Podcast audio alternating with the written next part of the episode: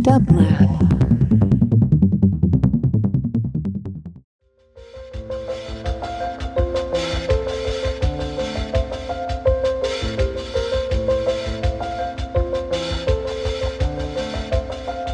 Welcome to the Quarantine Tapes, a daily podcast from Onassis LA and Dublab. Hosted by Paul Holdengraber, this series chronicles shifting paradigms in the era of social distancing.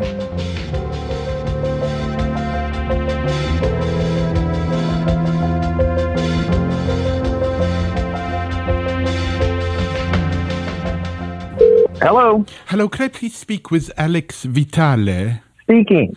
Hello, Alex. It's Paul, Paul Holdengraber calling you from the quarantine tapes. Thank you so much for taking the time to speak to us. I'm really delighted to have you on the phone. Tell me, where, where do I find you? And perhaps you can tell me very briefly what you've been up to in these last six months of the quarantine. Six months. Well, I'm here. I'm here in Brooklyn uh, after having spent uh, six months in rural Massachusetts with my family. But we've come back to Brooklyn in hopes that our children can get some in-person uh, schooling. And uh, while you know, during the six months, you know, in between teaching, I spent the summer really responding to the the protests that have been happening uh, on the streets, and kind of a, a whirlwind of, of press interest and and working with organizations and elected officials to try to figure out what this defund the police thing is. And and if if you could give me perhaps in those six months since you've been so busy responding, what is was some of the m- more interesting moments or w- ones you might find productive, which may actually lead to an outcome one could hope for?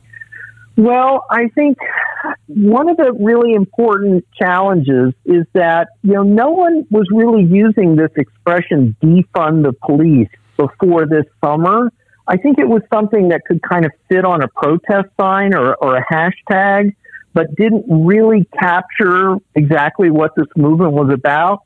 So I feel like mostly I spend several hours a day uh, doing whatever I can to try to explain what this really means to people. Uh, and this means, you know, agreeing to endless media uh, events, uh, public presentations, uh, talking one on one with elected officials, etc. And so I feel like I've been really uh, a message communicator over the last several months. Forgive me for asking you yet again.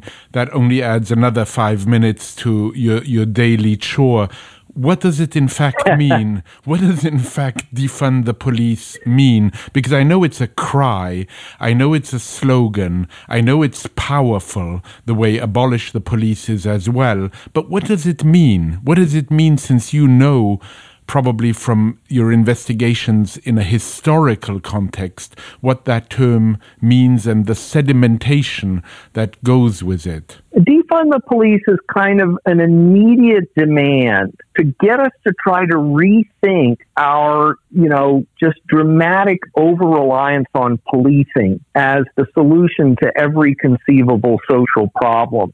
And it's really about trying to demand that local governments redirect spending away from policing and toward community identified interventions that these communities think will actually make them safer than just relying on police. You've spoken about reducing the burden of policing in America today, which leads one naturally to ask which jobs shouldn't the police be doing that they are currently doing? Well, a lot. You know, in, in, it includes everything from from traffic enforcement to narcotics enforcement, sex work, uh, dealing with folks who are having a mental health crisis, folks who are homeless, uh, getting police out of the schools. And it can also include rethinking how we use them to address domestic violence, youth violence, gangs, it's really a huge gamut of things where we have some pretty concrete alternatives available to us. Well, I, I, we will get to those alternatives because I think you have some interesting, if not solutions, at least proposals to make. I want to start really our conversation, not that we haven't started yet, but by quoting to you a line that I think you like because you quoted it yourself, and I'd love you to unpack it for me and for the listeners. Anatole France said, The law in its majesty forbids both the rich and the poor from sleeping under bridges, stealing bread, and begging in the streets. What does that mean for you? Well, I think part of the problem with the conversation about how to fix the problems with policing is that most of the proposals for police reform rest on this kind of idealized notion that the law, when properly enforced, automatically benefits everyone equally. That it creates this kind of neutral, beneficial playing, you know, rules for a playing field that we all benefit from. But in fact, that the law has always served to benefit some over others.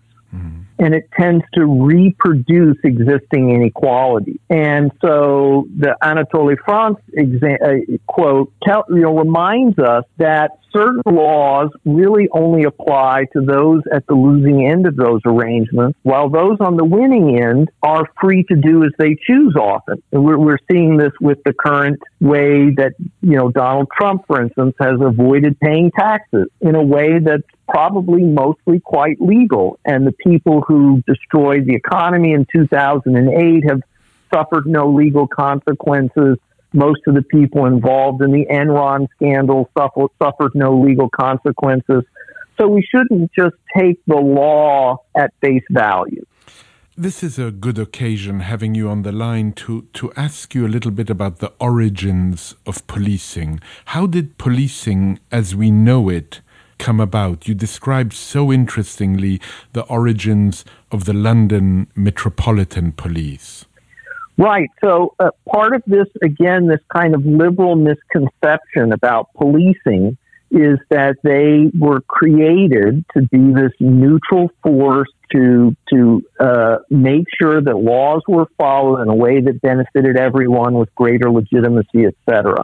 My argument is that policing is created to manage the consequences of regimes of exploitation. Mm. And in the 19th century, when police forces are created for the most part, this mostly revolves around things like colonialism, slavery, and the manufacturing of an industrial working class.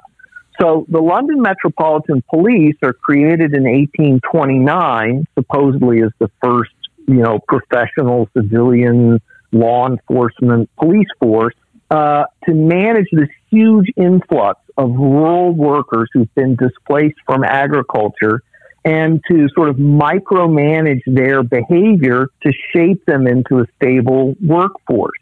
And what, what the liberal scholars never talk about is where did this idea come from? The police, the London Metropolitan Police, are created by Sir Robert Peel, Robert, Bob, the Bobbies. I loved that. But I loved. His, I loved reading yeah. that. That was fantastic.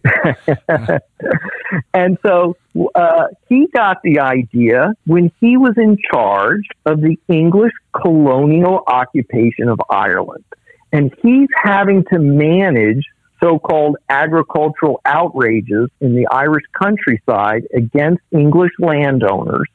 And at this time, the English army is tied up on the continent with Napoleon, and the treasury has run dry, and he has to come up with a cheaper, more efficient strategy.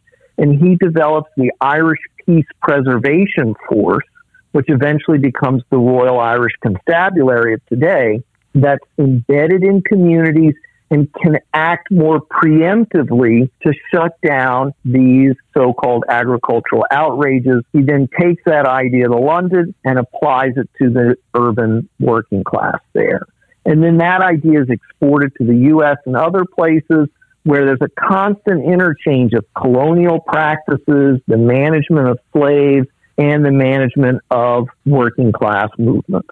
You know, reading that story, it, it, it reminded me of a, a, another French scholar, Louis Chevalier, who wrote a book called Laboring Classes and Dangerous Classes.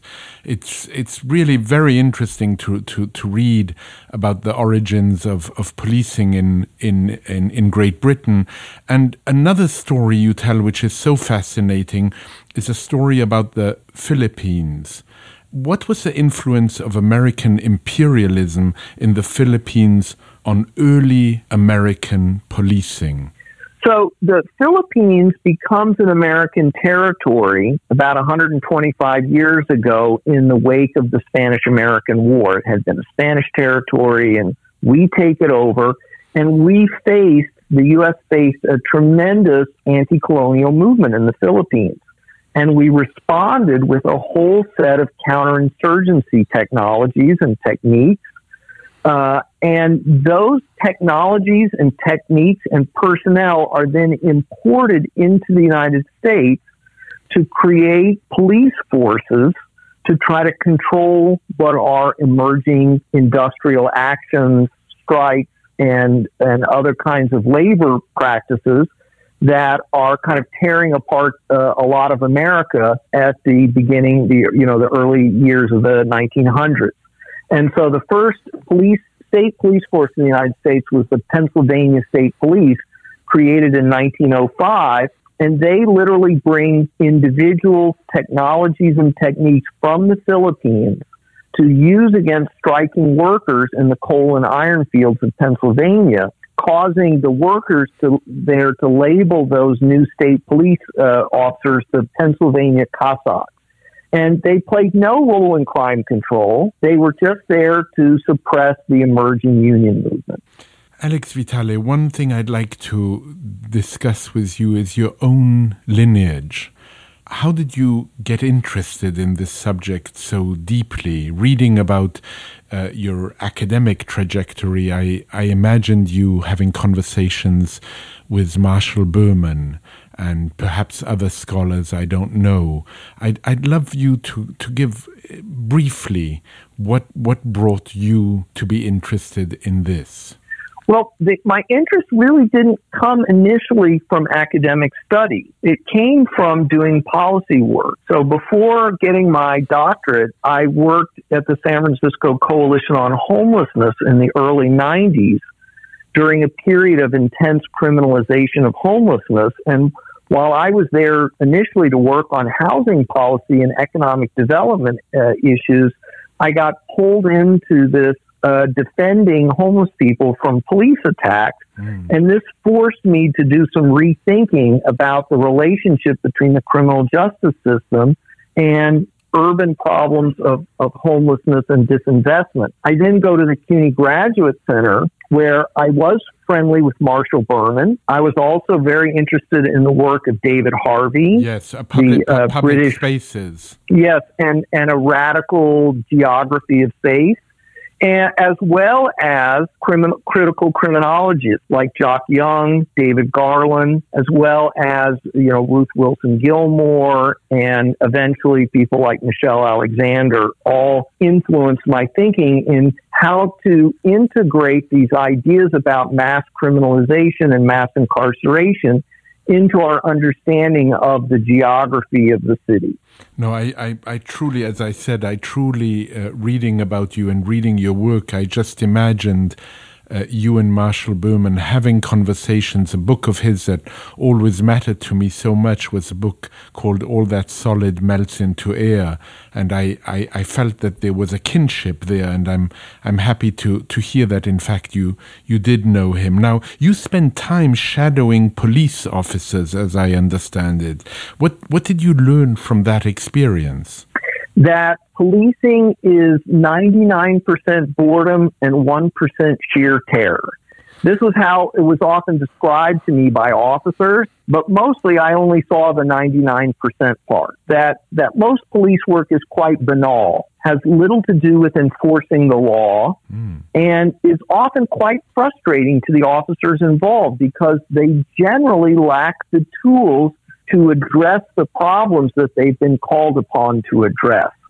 Uh, they frequently have to go time and time again to the same locations to deal with the same problems because the tools available to them, threats, arrest, coercion, aren't capable of solving whatever's driving that problematic or harmful behavior. So, directly, I mean, uh, my, my next question directly uh, addresses how one might redress uh, the the police. You talk about, I find this fascinating, justice reinvestment. Can you describe that model and how it might or could or would work? So, justice reinvestment was the concept that the criminal legal system is, you know, inherently problematic, that policing, prisons, even parole and probation are not the best way to handle our social problems, and that we should try to identify concrete, specific ways of addressing local problems in ways that don't involve the criminal legal system and trying to create savings in that system by diverting people or problems into these alternative strategies and then taking that savings and further investing it into community needs. And so this this was a really interesting idea. Unfortunately, it got kind of hijacked and became really about just moving money around within the criminal legal system. And defund the police is really an attempt to recapture this idea and make sure that the money that's taken out of the criminal justice system really goes into community identified programs.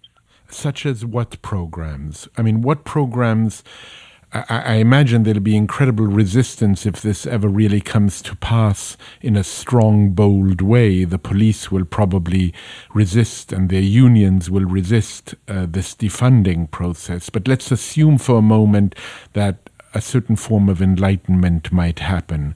What are the programs that um, would really benefit and could benefit and perhaps might make policing less 99% boredom and maybe only make it 50%?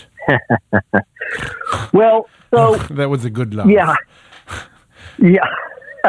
well, you know, what we need to do is we need to talk to communities about what the specific public safety challenges are that they face. Is it youth violence? Is it domestic violence? Is it overdoses? Is it car break ins?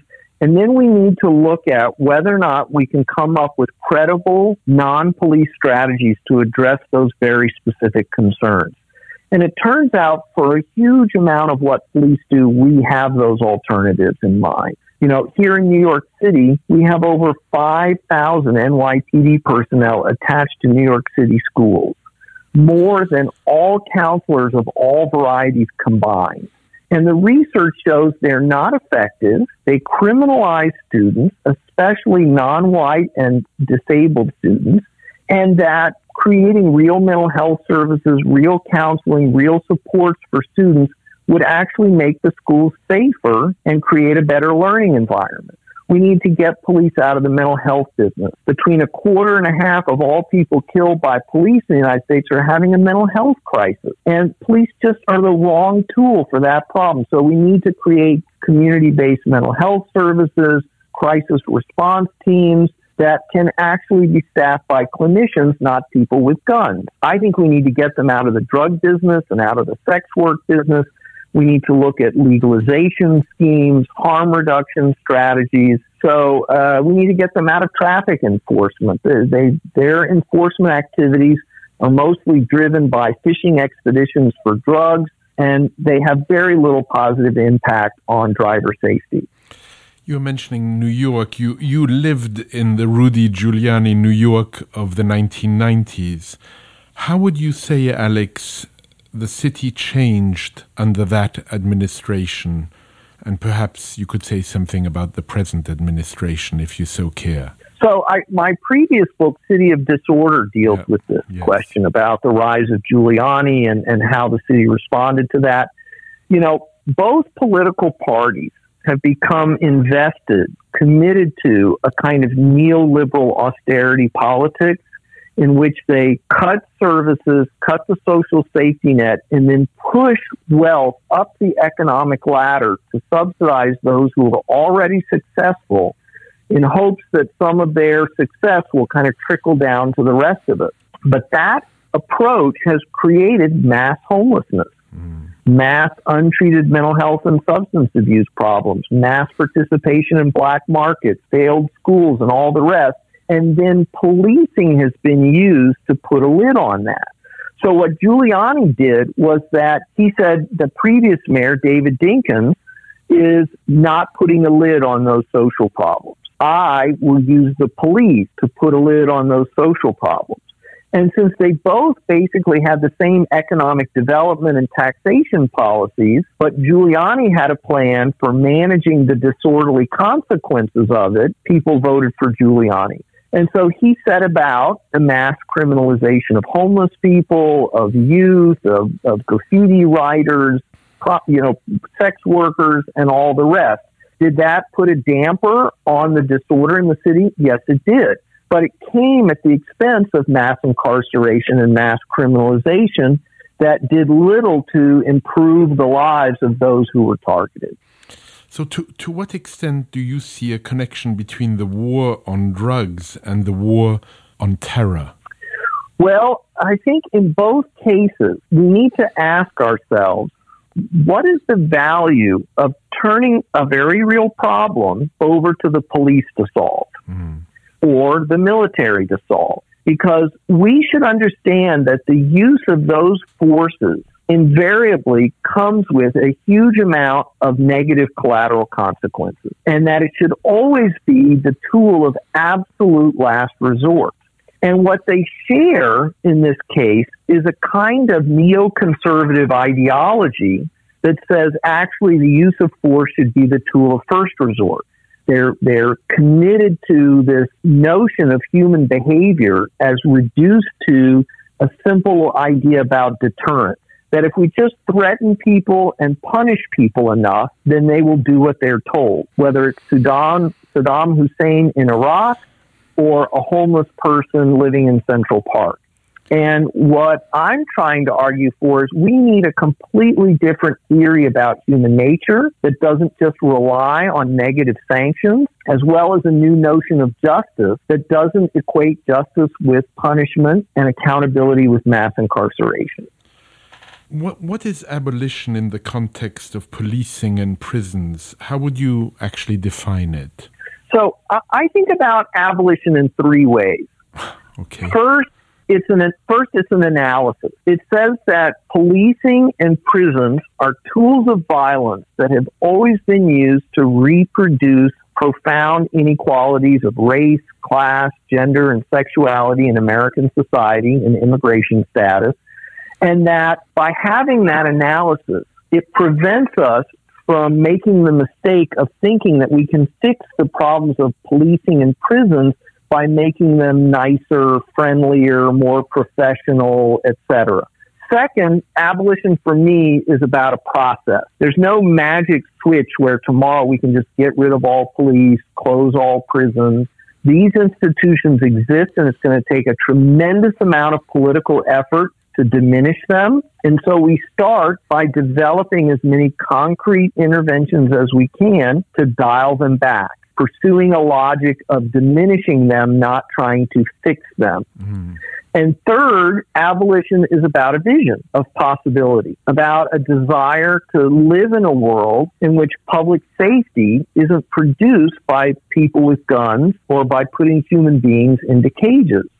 And, you know, n- none of us knows exactly what that world would look like or exactly how to get there, but that vision helps guide the work that we're engaged in. Well, none of us do know, but you are teaching, as I understand, at the moment. And I imagine vision and envisioning a different kind of future is part of what you try to impart on your students. So give me a sense of of how you go about expanding those young minds to think differently and maybe to think differently at this moment, Alex, where, you know, Arundhati Roy has spoken of the pandemic as a portal. And is it a portal? Is it possible that in these six months so many things have happened that perhaps we might think that things should happen differently once it's over? Yeah, well, it's such a challenging time for students who, who especially uh, my students who are lower income and, and had jobs in service industries that, that, that many of them have lost those jobs. And so uh, there's a lot of work to be done to just keep them on track. Right. But I think also the crisis is creating an opening uh, for reimagining. That's, as you mentioned, the, the normal rules no longer apply. And so now is the time to do some rethinking. And I try to expose them to historical analysis and cross cultural analysis so that they can see that the status quo that we're in now is not the only possible way of being. I mean, for instance, police and prisons have only existed for about 200 years. This is not the only possible way of organizing society. And so we need to explore what those alternatives might look like. In closing, Alex, um, I've heard that your, your book, The End of Policing, is quite popular among police in the UK. Why do you think that is? What are they getting from you that they need that might, well, I won't I, say more. Yeah, I think it's a kind of cautionary tale for them. I think they they see from a distance that American policing is broken, and they like to think that they do things very differently. And my book kind of lays out this massive expansion in the scope and intensity of American policing that hasn't really hit in the UK. And, but there is pressure in the UK to move in this direction. So many police in the UK don't want to fill the school, don't want to be in charge of mental health services, don't want to really have a ramped up war on drugs. And so my book is appealing to them, I think, as as a, a, a kind of evidence about why they shouldn't go down that road. They don't want 99% of boredom. Well, they don't want to really wage a war on the poor in the way we do in the United States. Alex Vitale, it's been important and very good to talk to you. And I hope uh, that someday we actually meet in person. But for now, I really thank you very, very much for taking the time to speak to us. Thank you so much for calling, Paul. All the best to you. Bye bye. And you. To support this show and Dublab's progressive programming, go to dublab.com slash support.